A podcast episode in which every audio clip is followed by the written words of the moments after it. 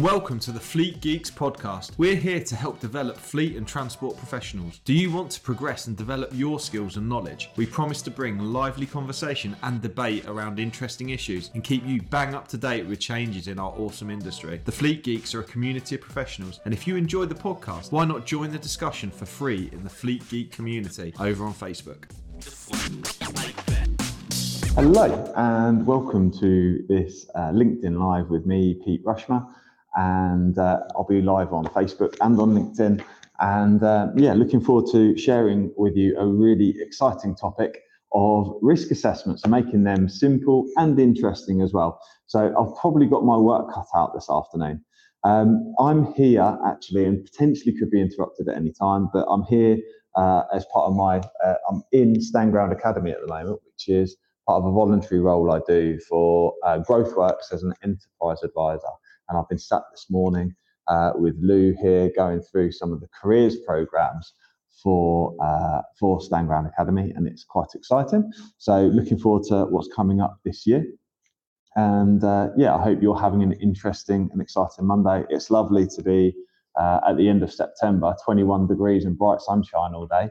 Um, got to love it. So um, clearly, I am currently I'm currently showing what uh, what risk assessments are and how risk assessments are important for all types of organisation actually because I sit here at the moment in a in a red lanyard, which means uh, red means danger when it comes to the school, and that's because they haven't had my most recent DBS check. I probably shouldn't say that actually, uh, but yeah, they have ha- haven't had it, and therefore once that comes in, then I could then change to a different a different colour lanyard, and I think that's important to recognise that regardless of your work environment and uh, how dynamic it may be, actually risk assessments of all different types need to be carried out and understanding understanding risks at different levels and and having appropriate controls to do that. So in the context of a risk assessment um, when for example uh, as a school which is slightly different to the usual sort of work environment that i've discussed but from a school context point of view there is a hazard involved with having visitors come to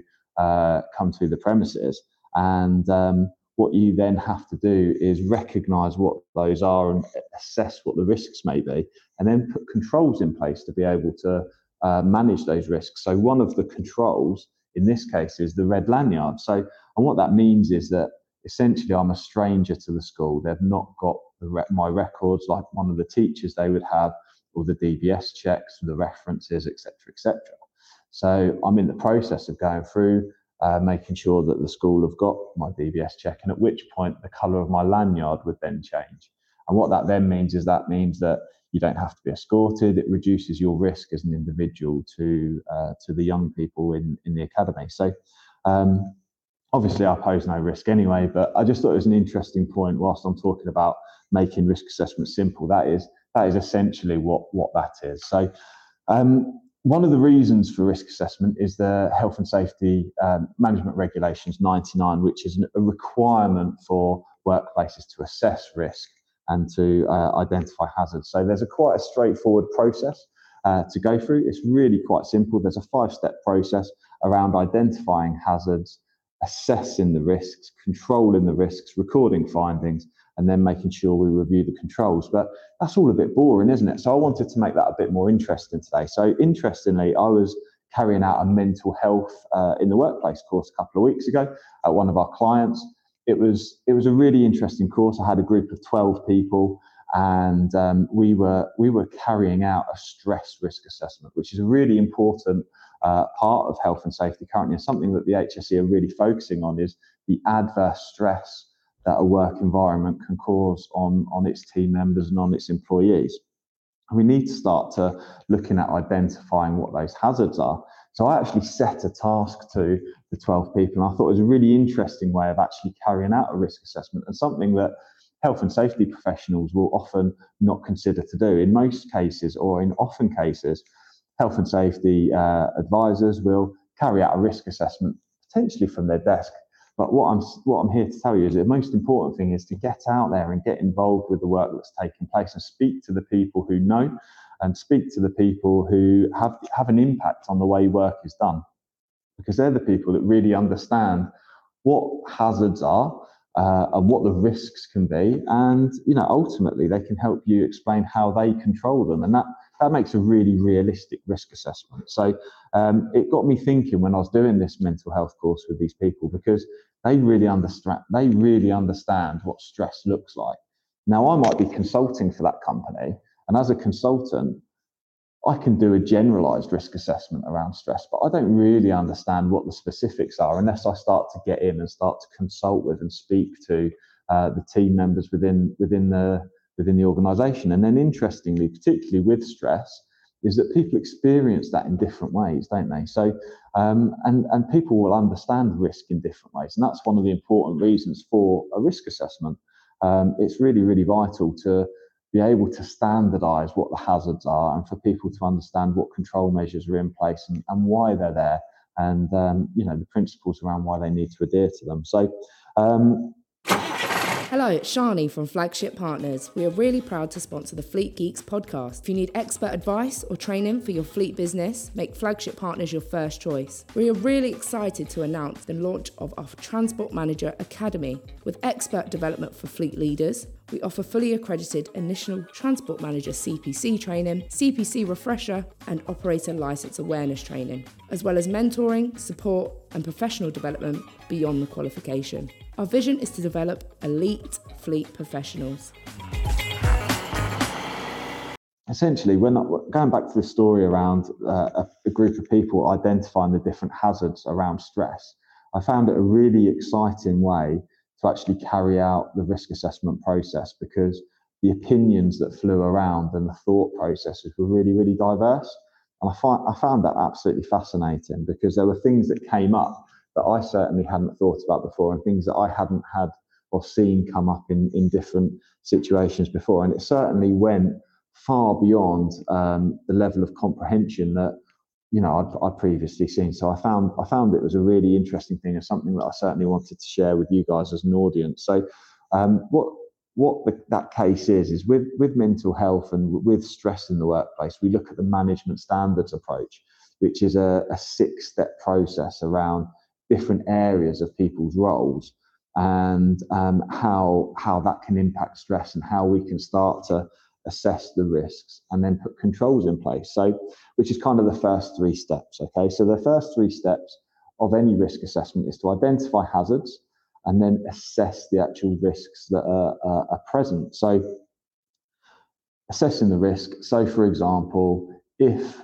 people don't understand or don't have change communicated effectively to them in their role, then that can cause stress because unexpected things are going to happen and they're not going to they're not going to know exactly what's happening on a day-to-day basis. Similarly with role, for example, if they don't have a really clear set of roles, uh, role and responsibilities for, for, for their role, that's going to potentially present an opportunity for risk as well.